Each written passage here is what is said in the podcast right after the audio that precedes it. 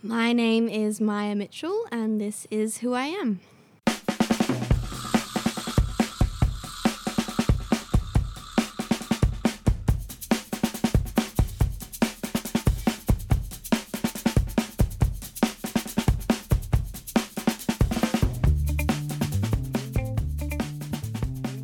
My guest today is Maya Mitchell, the Australian-born actress known for the Disney Channel's Teen Beach movie series and for the Freeform series The Fosters, where she plays the character Callie Adams Foster. We spoke back in November.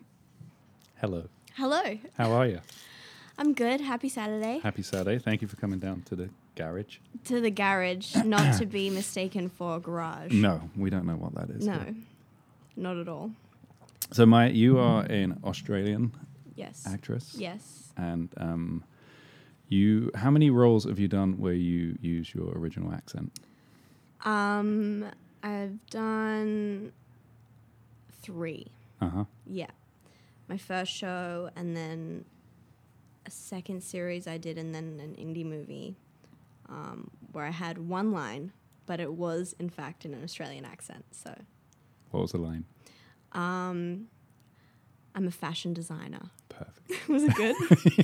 It was this crazy independent film that I shot in Indonesia, and I was 17 and I actually dropped out of school to shoot it, and there was a huge cast, and but I was there for 3 months for that one little line, but I was 17 and got to get out of school for it, and just had a bunch of time off and was in Sumatra, and it was fantastic. It was worth that one line. Yeah, and was that the first time you'd left Australia as well? That was the first time I'd worked outside of Australia, yeah. How old were you when you did the first show? I was 11. I'd been acting since I was little, but just in like local theatre productions and stuff like that. Mm-hmm. And then we actually had this talent agency in our small town, which is super strange now in hindsight to think about. But I had kind of been with them and just done some kind of small, like, local commercial type stuff. Mm-hmm. And then I hadn't been with them at all for like a couple of years. And they reached out and were like, look, there's this audition. It's shooting locally. We think you're perfect for it, and I auditioned and I booked it, and that was kind of the I always kind of had thought I was going to be an actor, but that was the first time I really considered it seriously, or it kind of had come into fruition a little bit. Right. What did it mean to be an actor for you back then? What was how did it work in where you grew up? I mean, I was super lucky. Where I'm from is a really small town. I think it's like population like 20,000 people. But it's a very creative place, and there's a lot of, artsy people that have kind of moved from the city to live there. And it's kind of this, kind of art, intellectual kind of hub. Mm-hmm. So it was good because I was exposed to that kind of thinking and that kind of lifestyle. And so we had this really great theatre company in our town that I joined when I was about 5. And we would put on plays, and schools would come to them as kind of an education and stuff like that. So it was definitely a really big part of my life. 2 days a week I would go there after school and put on plays and all that. So, yeah, it was always a big part of my life. It just, I kind of just didn't think it would happen while I was in school, in an employment sense. Yeah. Mm. Yeah. What about the other members of your family? Were they involved in the arts as well? Or? My dad is a poet, and he writes short stories, so he's very creative. And my mum is very creative as well. But no, I mean, not really. It was sort of something that I just kind of fell into. I did a school play when I was, in kindergarten, and loved it. And my parents were like, okay, well, like, let's just have her pursue that for fun and see what happens. And I mean, they never really pushed me into it, but they definitely encouraged me to do what I wanted to do and saw that passion, and so we're happy to support it. Yeah. Yeah. Mm. And is it still fun, or was there a moment where it shifted for you to become... I did this one, like, horrible gig when I was, like, 16, And it really stopped. I think my eyes were open and I was like, oh, sometimes this isn't fun. Mm. But I was really lucky. The first job I did when I was 11, I was a blast. Like I loved it. And so I was, my, introduction into it was definitely fun. But there's been gigs, I was around 16 that I kind of realized like, oh, this can be work too, Mm. And then I kind of had to, work harder to do my job. And it wasn't just like playing and mm-hmm. So yeah, that was definitely a point where I kind of realized that, but yeah, I think the key is to try and just do things that are fun, that don't feel like work, and to try and gravitate towards those projects. Yeah Is there so many Australian actors seem to be coming out mm-hmm. to America especially, and is there a real community that you were aware of back then in Australia? Because you didn't do any of the like There's a couple of regular shows that everyone seems to. Home and Away and Neighbours. Yep, those are the ones. Yeah, no, I was so not a part of that community at all because I grew up so far from it. So my town is about, it's a 10-hour drive from Sydney, which is where everything's kind of happening in Melbourne. So I was so far removed from it. My parents would let me audition for a couple things a year and would drive me to the closest city, which is 3 hours, and mm-hmm. sometimes they would cast out of that city if we were lucky. It was that kind of thing that like there was a couple times a year where I'd get a chance, and I was lucky, like I was able to work through that, but I was never like in Sydney going to workshops and seeing the same kids at the same auditions and that kind of community, or that whole Aussie actor thing. And then they're all now out here and they've all known each other since they were 11 and doing that. Like I just am so removed from that whole community. But my roommate has a lot of friends and she grew up in Sydney, and so she, like a lot of the people that are out here that she sees at auditions, she used to see when she was like 12 in Sydney at auditions, and it's just wild to me. But no, I was very removed from that, and very removed from like that kind of, it's quite incestuous, the community in Australia, the acting community. It's, the casting directors cast the same people and you work with the same people over and over again. And I was just never involved in that. Mm. How did you get out here? So I auditioned for this show that was actually shooting at Warner Brothers in Australia, which is quite close to where I live, where I grew up. And I auditioned for it and ended up, doing a test deal, and it was down to me and another girl. And she ended up booking it, and her manager throughout the process had, I think, gotten hold of my audition tape, I think. And so he started sending me just pilot scripts and stuff to just, put myself on tape for and send over. And if he liked them, he would, forward it on as not – as my, manager, but just to test the waters. And I was in year 12, so my final year of high school at that point. And I booked that the indie movie in Indonesia. Mm-hmm. And so I ended up, and during that process when I was auditioning all the time and sending these tapes, like I was driving because it was so far from anywhere that could support that. So I was driving like 2.5-3 hours to this casting director that I knew, who would we'd spend like 2 days just putting myself on tape for like it was pilot season, so it was like 5 auditions a day, and I was missing so much school, and I was in music groups and groups in theater and drama and all these projects, and my school ended up just being like, look, you can't, it's your senior year, like you can't just peace out for 2 days a week and and so I ended up setting up school so that I ended up having to drop music and drama, so I was going to do it over 2 years. And then this movie offer came in where I mean the role was like minuscule and whatever, but I was kind of considering it, and I was like, I don't know. And my mom was like, what are you even considering? Like, this is what you want to do.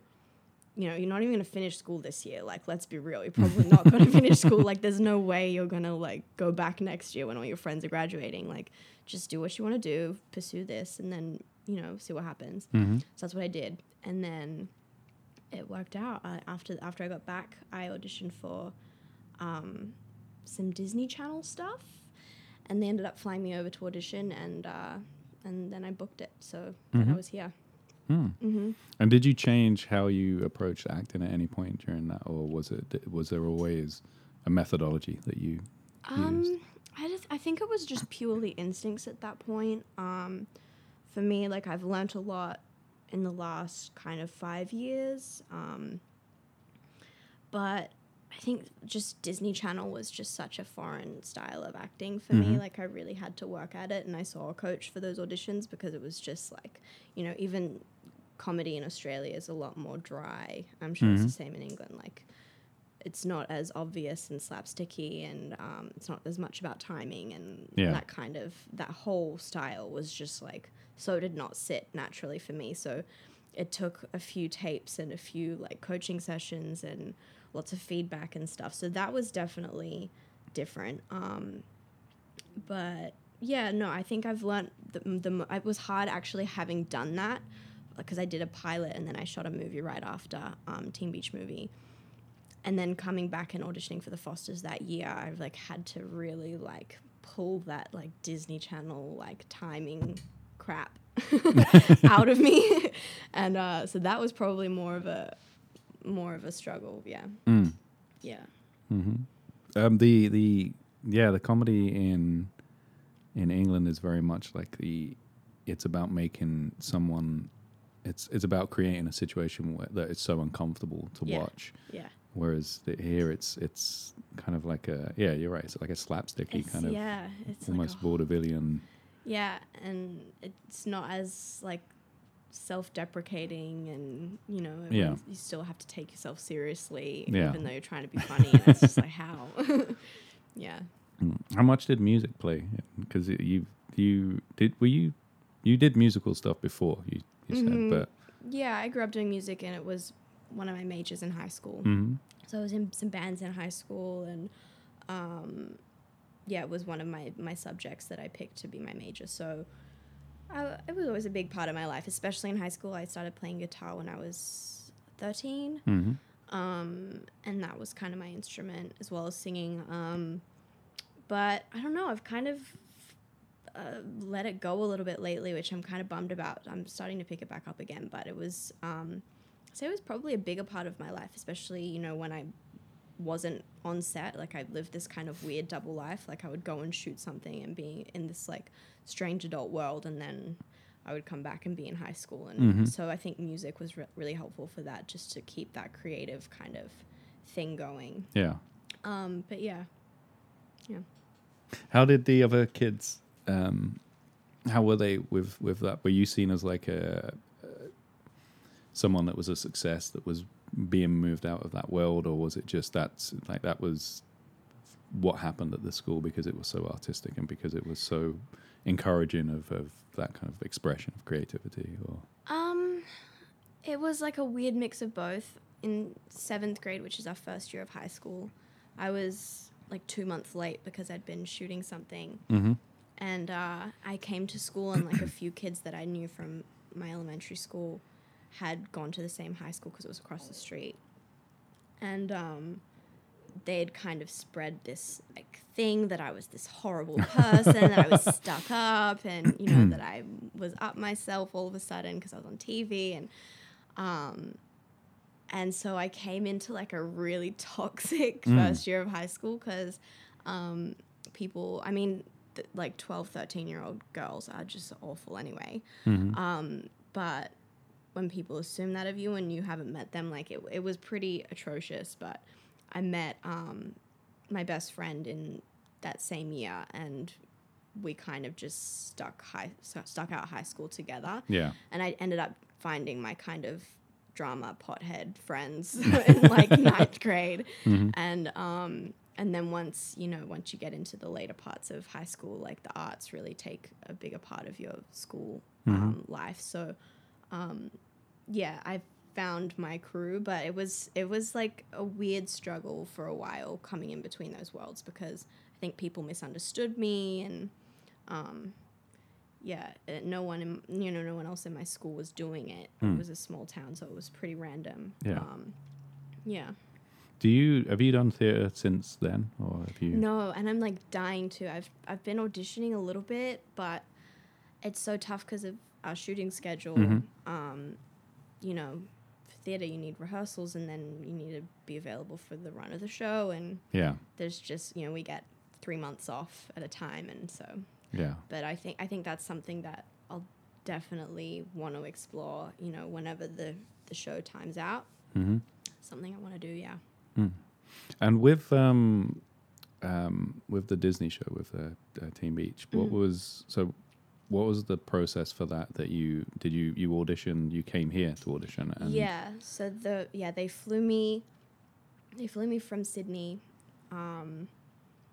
to LA, and I literally like got off the plane at like 6 a.m. or something, mm-hmm.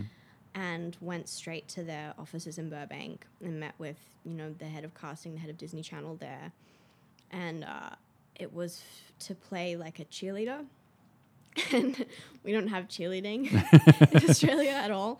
And so I it was such a trip. And I basically auditioned, thought I had ruined it because there were all these other kids there who were dressed in their like cheerleading uniforms mm-hmm. that they wear at their high schools here and practicing their moves. And I went in and like blasted Janelle Monáe and like danced around like an idiot and was like, okay, well, this isn't happening. And then, while I was here, they ended up auditioning me for a movie that they were casting at the same time. And then I basically was here for like 3 days mm-hmm. just for that process. And then flew home and I got off the plane and turned my phone on and I booked both of them and then flew back out, I think a month later mm-hmm. to shoot them. Hmm. Yeah. It's, yeah. And the weird thing for me coming from England to here is it's so encouragingly enthusiastic when you arrive here, so it's really hard to get a read on, mm-hmm. on stuff, so you don't know if you're actually doing well or if they're just telling you you're doing great. You have no idea. Yeah. You have no clue. That's like a theme though. I think people are really, I don't know, I think there's good things about it, but mm-hmm. also you just have no idea if people are just bullshitting you completely yeah. or not. And you're just like, really? Was it? Yeah. Really? yeah. So what did you think when you had booked both of them? Did you think, this is it? I'm there. I'm gonna move out. And they tell you like, because I think their hope for you, especially if they're booking you on a show and a movie at the same time, like their hope was that, or I think their hope with everyone that they cast is that they'll be the next like Demi Lovato, Selena Gomez, like the next like mm-hmm. Disney thing. And so they're like telling me this, and I think genuinely, because you never know, but in my head I'm like petrified because I'm like, I grew up in a small town with like, intellectual hippie parents mm-hmm. who are like atheists and as I said, like hung out with like the stoner like drama kids at school, so I'm like now going, what the frick, like I don't think I'm a whatever quote unquote role model, whatever that is, and like so I kind of started like panicking a little bit, like deleting pictures on my Facebook and like telling my friends delete that mm-hmm. like when we're at that party, those pictures, like delete that, panicking a little bit. And then I kind of went through this weird, like, stage of just trying to kind of not alter my lifestyle, because I was never, like, reckless or crazy or, anything like that, but just really tried to, like, I guess mute myself a little bit or try and kind of adapt to, like, this sort of American, sweetheart, like, culture thing that mm-hmm. we praise here. Which just didn't work. It just made me miserable. But, so I was like kind of on one level when the pilot I didn't get picked up, I was a little kind of relieved, honestly, because I don't think I would have been able to like be genuine mm-hmm. in that. Yeah. Mm. And how long after that did the Fosters start? So the Fosters, I auditioned for that over 5 years ago. So that was 2012 that I shot the pilot and the film, and then that was like early that year, and then I kind of moved back out. Well, I went home after shooting those things to just like see what would happen and waiting, I didn't have a visa or anything. Yeah. And all my friends had then like, were finishing school and had, you know, gone to university and all this stuff, and they weren't home, like, in our town. They were in, like, Sydney and Melbourne. So I'm, like, sitting around, you know, smoking cigarettes on the backyard, like, in the backyard, like, watching Netflix for, like, a month, and I was just, like, going nuts. And Mum was like, you should just go out to LA, like, we'll try and get you a visa and just, like, see how it is. I came out, auditioned, I was, like, miserable. Ran out of money so fast, had to borrow money from my mom, went back home with my tail between my legs, found out the pilot hadn't been picked up, and then kind of was just like, okay, well, I guess I'll just, like, move to Sydney and, you know, try and save some money, like, you know, get a waitressing job somewhere, hang out with my friends, like, just do it, like, the, you know, I thought I'd kind of, like, jibbed the system and that I'd, like, booked something and, like, didn't have to, like, you know, take that route. Yeah. And I was just like, oh, no, that's okay. Like, I'll be fine. Like, LA's miserable anyway, so whatever. And then I got the audition for The Fosters and they wanted me to tape and I was just like, nah, like, I gotta, like, be in the room for this because I really just something about it. I just felt like I could book it. And so I actually ended up borrowing more money from my mom. And I was like, I promise I'll pay you back at some point. And I flew out to audition in the room and I had, like, worked myself up so much and I'd put so much pressure on myself that I completely threw the audition. Like, I blew it completely. And ended up, like, having my management, like, beg them to bring me back. So I was like, look, I borrowed money to get here. Like, I really fucked up this time.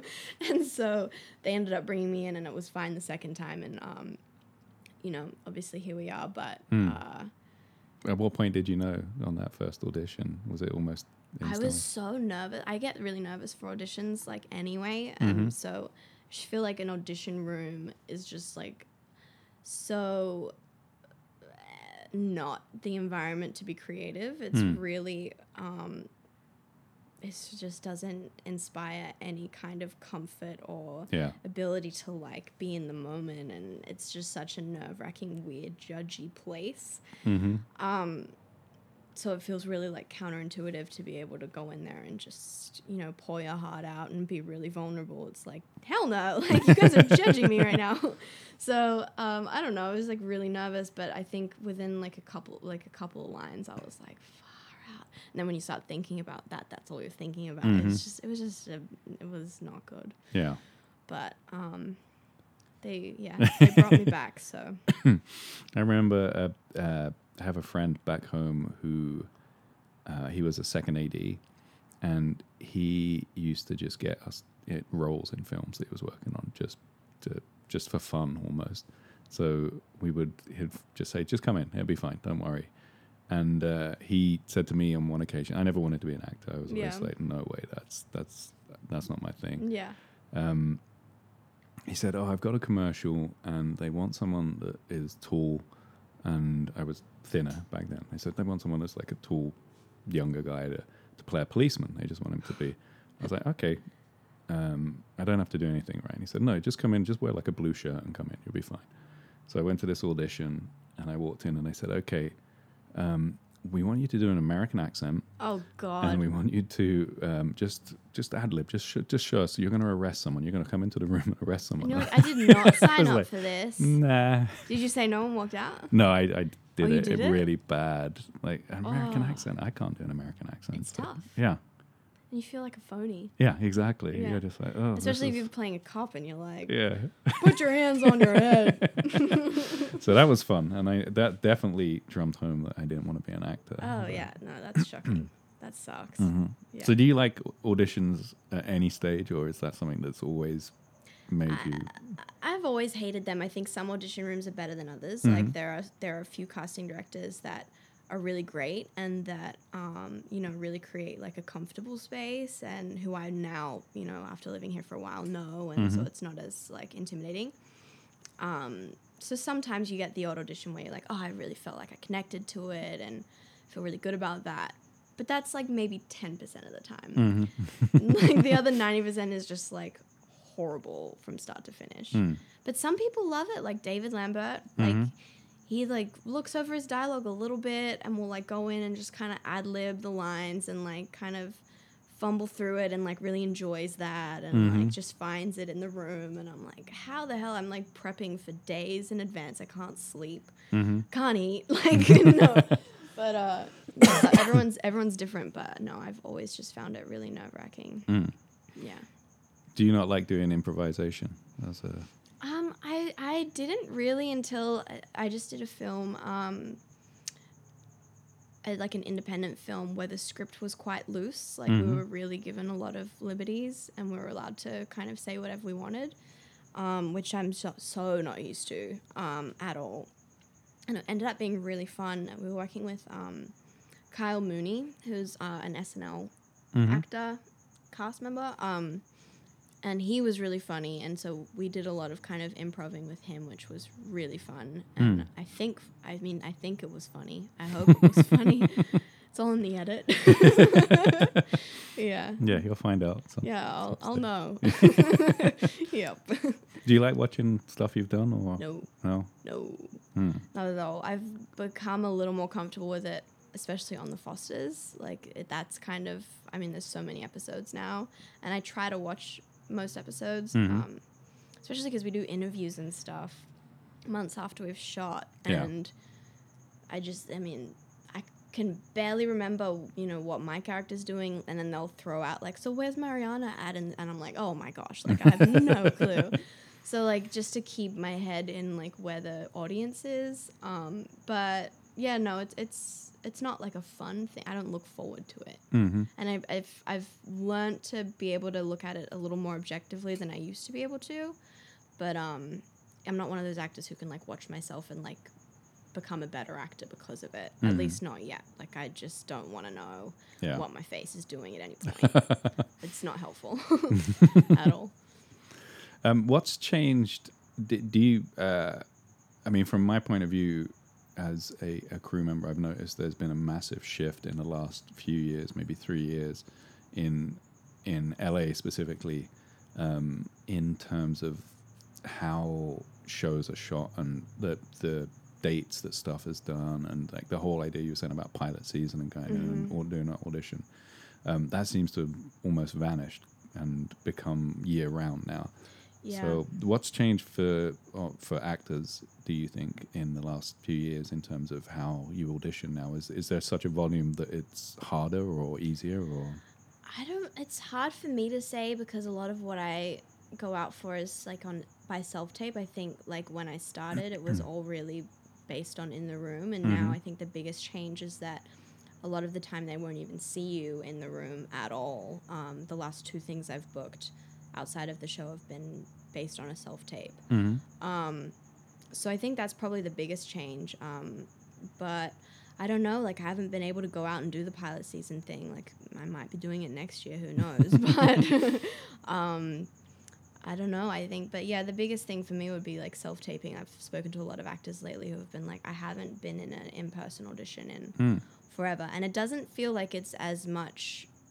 like a February thing as it used to be. It feels mm-hmm. a lot more year round. Like the times when I remember even films being cast, I remember there was always kind of a time when I would always be really busy. Like I knew that like October would be crazy or whatever. Yeah. And it's just like completely random now. Mm-hmm. So I don't know why, but yeah. Do you think also, without getting too into this, because of the current climate, there seems to be more of a shift towards giving more power and more say to women in this industry as well. Do you think that's happening? And are you noticing that happen? Yeah, I'm definitely noticing it happen. A lot of the scripts that I'm being sent, there's it was very rare 5 years ago mm-hmm. for there to be a female director attached or, you know, female writer or producers, and so you're seeing a lot more of that mm-hmm. and those are generally the projects that I'm attracted to anyway. I think, I mean, we're lucky on The Fosters. Like it's, you know, there's so many fantastic females who are in high, you know, creative positions. Yeah. And so I think we're lucky we kind of live in this hub, and I've been like living in this hub being like, oh, the industry's completely shifted. Like, look how great. And then I look at other shows and, you know, they haven't even ever hired a female director. So I don't know. It feels like it is moving in the right direction. And yeah, not to get too far into it, but I think, I don't know, I was speaking to someone who was saying, you know, for every studio exec or, you know, man of power who's, you know, being brought down by all these, you know, accusations, it should be replaced by a female. And I was like, yeah. Yep. Yeah, I think Amazon was, they very quickly replaced the guy in charge of programming, I think, wasn't it? Really? Yeah, and it's now a woman has replaced him, Good. Which is I think is a brilliant move. Yeah. Yeah, I think it's a great thing. Mm. Is directing something you want to do? Yeah. It's always been what I wanted to do. When I was really little, on the first show I was on, I remember just being so curious about what was happening behind the camera. And just kind of made an effort to learn, like, you know, why my eyeline has to be there instead of where, you know, the actor is actually standing, and just all that kind of technical stuff. Yeah. I was always super curious about it. And I always loved films and TV shows and, you know, would look at it from that perspective. So yeah, it's definitely something I would love to do. I'm kind of in semi-training mode at the moment, learning as much as I can on the show. And hopefully in the next couple of years, I'll get an opportunity to really get into that. But yeah, it's definitely something that I'm pretty serious about. Mm. What about writing? I'm very bad at it. I've tried. No, not for me. I'm going to leave that to people who should be doing that. I can't do it. I've tried. I've been like, I should just write a short film and then just shoot it with my friends, and sat down and just crap. Pure crap. That's all right. We can't do everything. No, exactly. No. You said earlier about when you had the pilot and you were going back and deleting stuff off Facebook and stuff like that. And you're very much of, like, you're now working in the industry at a time where social media is so prevalent and so I think, like, you just saying that made me think that, like, has there ever been a period where that wasn't an issue and you didn't even have to think about it? Or I remember when I was starting out, when I first came over here, people were saying to me, like, follow me on Twitter, and I was like, what is Twitter?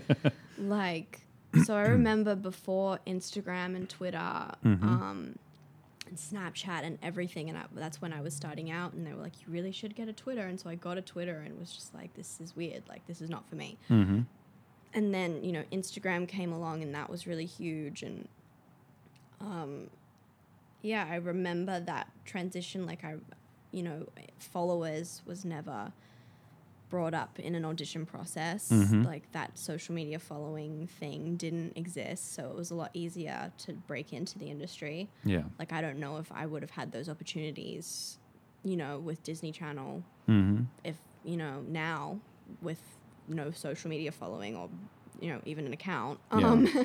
So it's definitely changed. I don't know. For the better, I'm not sure. I don't think so.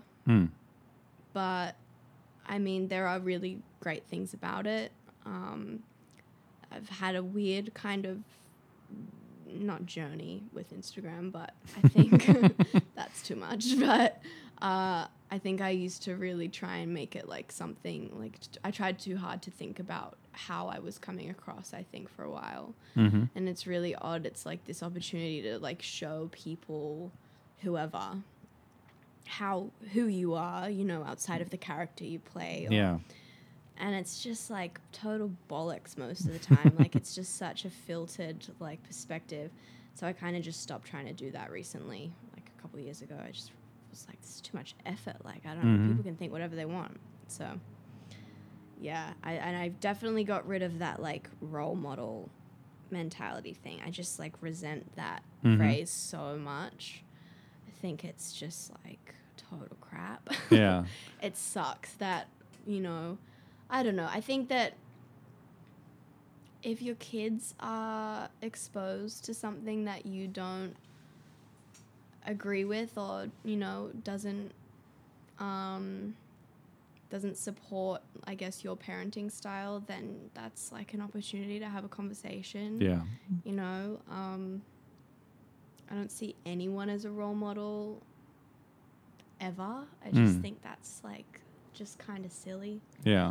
Especially young people, like in this industry. I have so many friends who are like, you know, quite big and quite successful and influential, and like it's so much pressure. Like they're miserable because of the pressure, and they're going to mess up like everyone else. Just because they're like famous doesn't mean they're not going to do it. Yeah. It probably means they're more likely to do it because there's so much pressure. Like you can't expect that of people. Yeah. It's just not realistic. Yeah. And also it's kind of, I don't know if it's the right word, but disingenuous to suggest that role models can't mess up. To, you know, 100%. Seeing one mess up is as much, it's more of a... It's authentic. Yeah. Like, the biggest role models to me are people that are authentic and completely genuine and open and, you know... And how they cope with that sometimes. How they cope with it. Like, that's, you know, someone messing up and then talking about it and it being an education. Like, that's... Yeah. That's awesome. I don't know. I just had this, like, picture in my head. I remember, like, finding out about that Disney Channel stuff. I was like, yes. And then all of a sudden I was just like, oh, God. And I've really let myself just kind of get rid of that. So that's been nice. Mm-hmm. Yeah. What were the, who were the actors and what were the films and TV stuff that you used to watch when you were a kid that made you think that's what I want to do or that's where I want to be? Julie Louis-Dreyfus in Seinfeld. That was our, like, show in the family. We didn't watch a lot of TV growing up, but Seinfeld was on at, like, 7 p.m. every night, followed by the news. So we would do Seinfeld and the news. I wasn't really exposed to, like, a lot of, like, kids stuff, like, kids shows and stuff like that. But, honestly, all I can remember is Seinfeld. And this show, Hornblower. Do you remember Hornblower and Hornblower and The Bill? The Bill, really? The Bill. Oh, my goodness. The Bill was big in our family. Wow. They used to film that around the corner from where I lived. Really? Yeah. That's so cool. Yeah. Yeah. I loved The Bill. But, yeah, that is a weird mix of stuff. Yeah. My favorite The Bill episode, they did a live episode. I don't know if you ever saw this. No. It was... Was it disastrous? Oh, it was terrible. Yeah. It was fantastic. Yeah. They would cut to people and they'd just be standing there and then obviously be cued to move and it would just... great. But the best thing was they had this stunt and it was a car that hit a bank of sand and was supposed to obviously flip over. But it didn't flip over. It just hit the bank of sand and just sort of bounced a little bit and then settled. And then everyone panicked. And then the guy got out and he had far too much makeup on because it was supposed to be this big crash stunt. Oh, and he was covered in blood. Yeah. Oh, that's great. Yeah, I've never been able to find footage of it on like YouTube or anything. How? I feel like that's... I know, it's... That's amazing. Yeah, it was my favorite episode. Yeah, definitely. I'm going to try and hunt that down. Mm-hmm. That's great. Yeah. That's ballsy.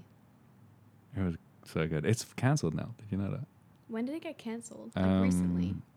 I think it was a few years ago. It was when I wasn't living there anymore, so it's not that long ago. But great show. So good. So good. Who was your favorite character? Is there a character called Debbie? Debbie? Yeah, sure. Yeah. I don't know. I don't remember. I was a little... was a wee thing. Do you watch Veep? Love Veep. Mm-hmm. Love Veep. It's great. I'm not caught up. I think I'm like a season behind. Mm-hmm. Would you want to do more comedy? Yeah. I would want to do smart comedy. Yeah. Definitely. That kind of comedy. Yeah. Yeah. Definitely would want to do that. My reps and I are kind of just looking for little like indie gems at the moment. That sort of... where our focus is. Yeah. But who knows? It all depends on the fate of the Fosters. So yeah. It's weird. I have no idea what my next year looks like. Mm-hmm. So it's interesting. It's a bit weird. Yeah. Yeah. Yeah. We'll see. Yeah. Yeah. Who knows? Yeah. With theatre stuff, going back to that, mm-hmm. and you saying that you'd like to do that, have you found theatre in LA, or is there any? I've seen some shows in LA that have been pretty great. I feel like theatre culture in LA is